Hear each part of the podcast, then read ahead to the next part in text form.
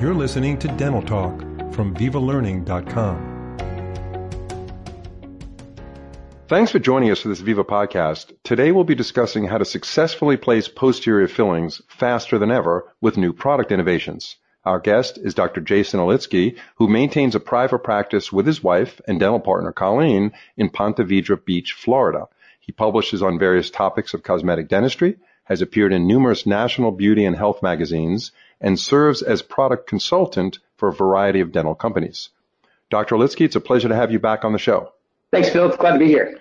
Yeah, your last set of podcasts, uh, especially the one on cementation, did phenomenally well. Uh, actually, one of the highest engagements we got out of almost 200 podcasts we've done so far. So you're you're uh, you're the superstar, you're the rock star so far as far Shocking. as engagements. Shocking, yeah. So you had something yeah. to say that was good in those podcasts. So let's do it again. Um, they try to duplicate that. Yeah, exactly. So posterior fillings, pretty big topic. Almost every dentist does them. I mean, there's not a single dentist that doesn't do a posterior filling probably in a given day. Um, so tell us what are some of the innovations in direct restoratives that enable practitioners to place bulk fill restoratives more efficiently? It is such a paradigm shift to go to bulk fill because honestly, I mean, from the time I was in dental school, most of my career, dentists preach layering. And not only, not only do they preach layering in two millimeters or less, but the importance of how you layer it to reduce C-factor forces and the stresses on the teeth. So when the bulk fills came to market like, like a decade ago, it was such a paradigm shift. And understandably, like dentists are a little worried about shifting over the way they do their fillings now to changing to the bulk fill style or technique that we're using today. And, um, you know, I think I read something that maybe like 25% of dentists are utilizing bulk fill restoratives now in their practice. And I look back over like the last 10 years when I, have switched, I've been do, using Tetric Evoceram bulk fill. It's just an Ivoclar product for uh, the past 10 years. Now, new, the newest material that they have out is the Power Fill material, which is the newest bulk fill material. And my life has been so much easier since I switched to bulk fill. I think a lot of it has to do with, and I, it is for me, is that sometimes I'm just worried that that product companies are putting out propaganda you know what I mean? It's like yeah. tell you something, but can you believe it? You know, are they just telling you what you want to hear so you buy the product? Right. And that, that worries me when I'm choosing products. Let me I don't know who to believe or who to trust. Yeah. Let me ask you this. So I still hear from KOLs that layering is preferred because it reduces the stress, like you mentioned in the beginning of this podcast. So right. if you're saying that you're very comfortable using bulk fills, going straight in, what do you do? Four, four millimeters uh, or more? Bulk fill category as a whole is a four millimeter cure, so right. up to four millimeter. Right. Why is there such diverse opinion on this when it's been around for 10 years? I'm still hearing that some, you know, as I said, some KOLs are still doing layering because they want to avoid the stress. I, I think, you know, and ultimately, I think there's a lot of products to choose from for bulk fill materials. And you may choose a material that is, that doesn't give you the success that you're looking for. And we all just find success differently. But I know that we all want no sensitivity, or at least very little sensitivity.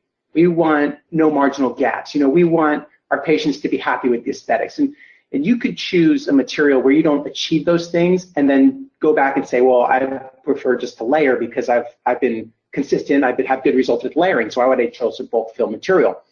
Uh, so I think it depends on the product that you use. And so when I switched, I switched to Tetric Evoceram bulk fill. And Ivoclar's always been really good with their innovation you know, they are um, they're very strong on the science, and I dig into why it's effective. You know, they have things in it like pre-polymer shrinkage stress relievers. It's something in the monomer that's basically like a spring with a higher modulus of elasticity. You know, where glass fillers have a lower modulus of elasticity, which means that it's more rigid.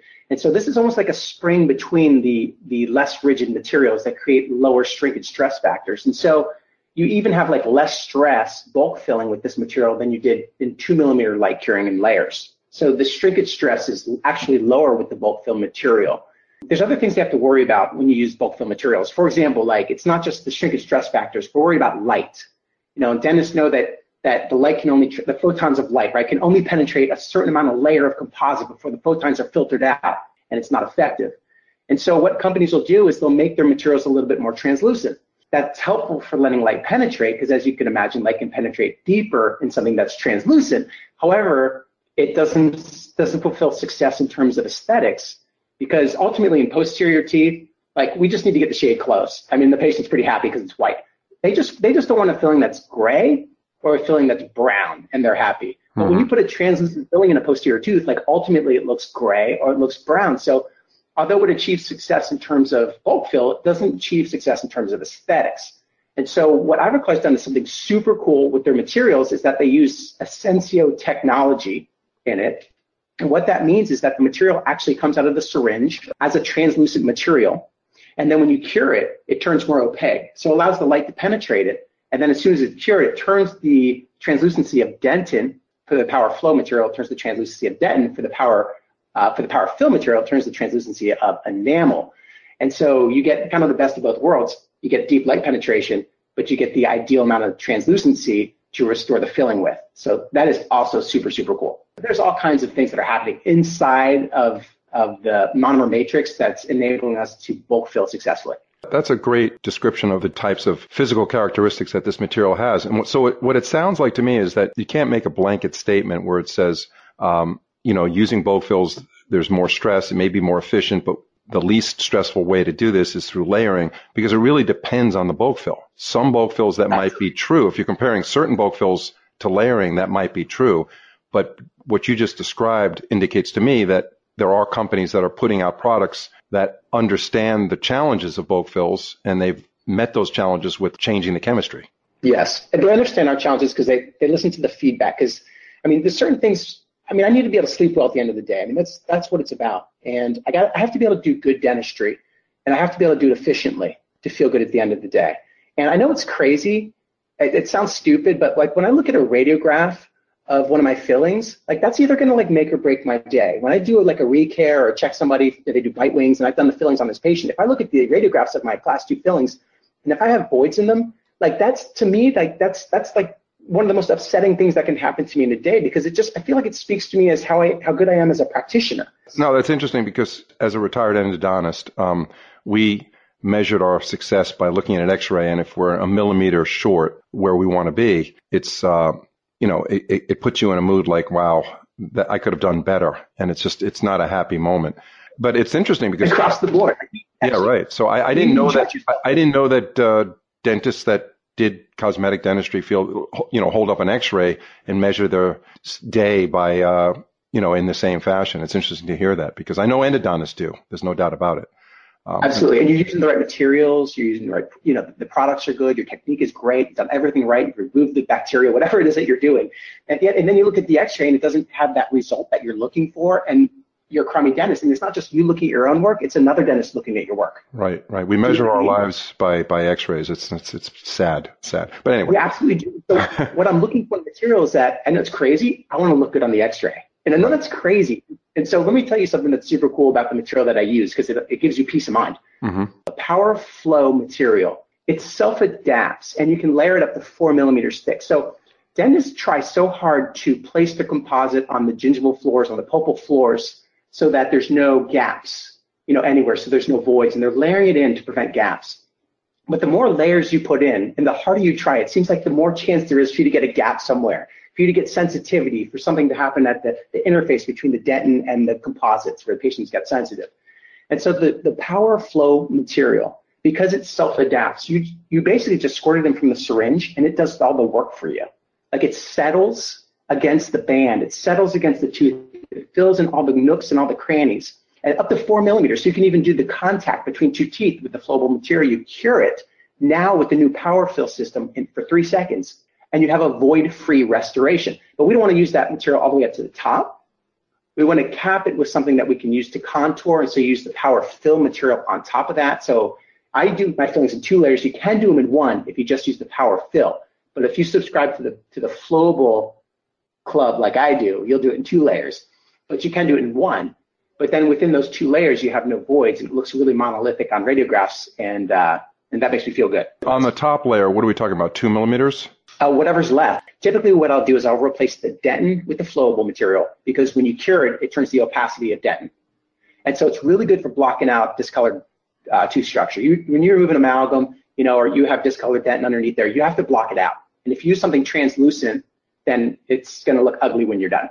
So the flowable material has the translucency of dentin, and so it blocks out the, the unwanted colors underneath it. And I place that up to four millimeters and cure it. And so what I'll do is if, if it's not quite four millimeters to the top of the filling, what I'll do is I'll place it just to, to replace dentin, and then I'll just finish with the capping layer where it's enamel. And that's how I get the most aesthetic results. Okay, so you only go up to four millimeters with the bulk fill, and whatever's left, you, you use the capping layer, whatever that is. And if it's and if you and if, if the four millimeters is is too too much, where it goes up to the cavo surface margin, you'll just back off a little bit and leave room for the capping layer.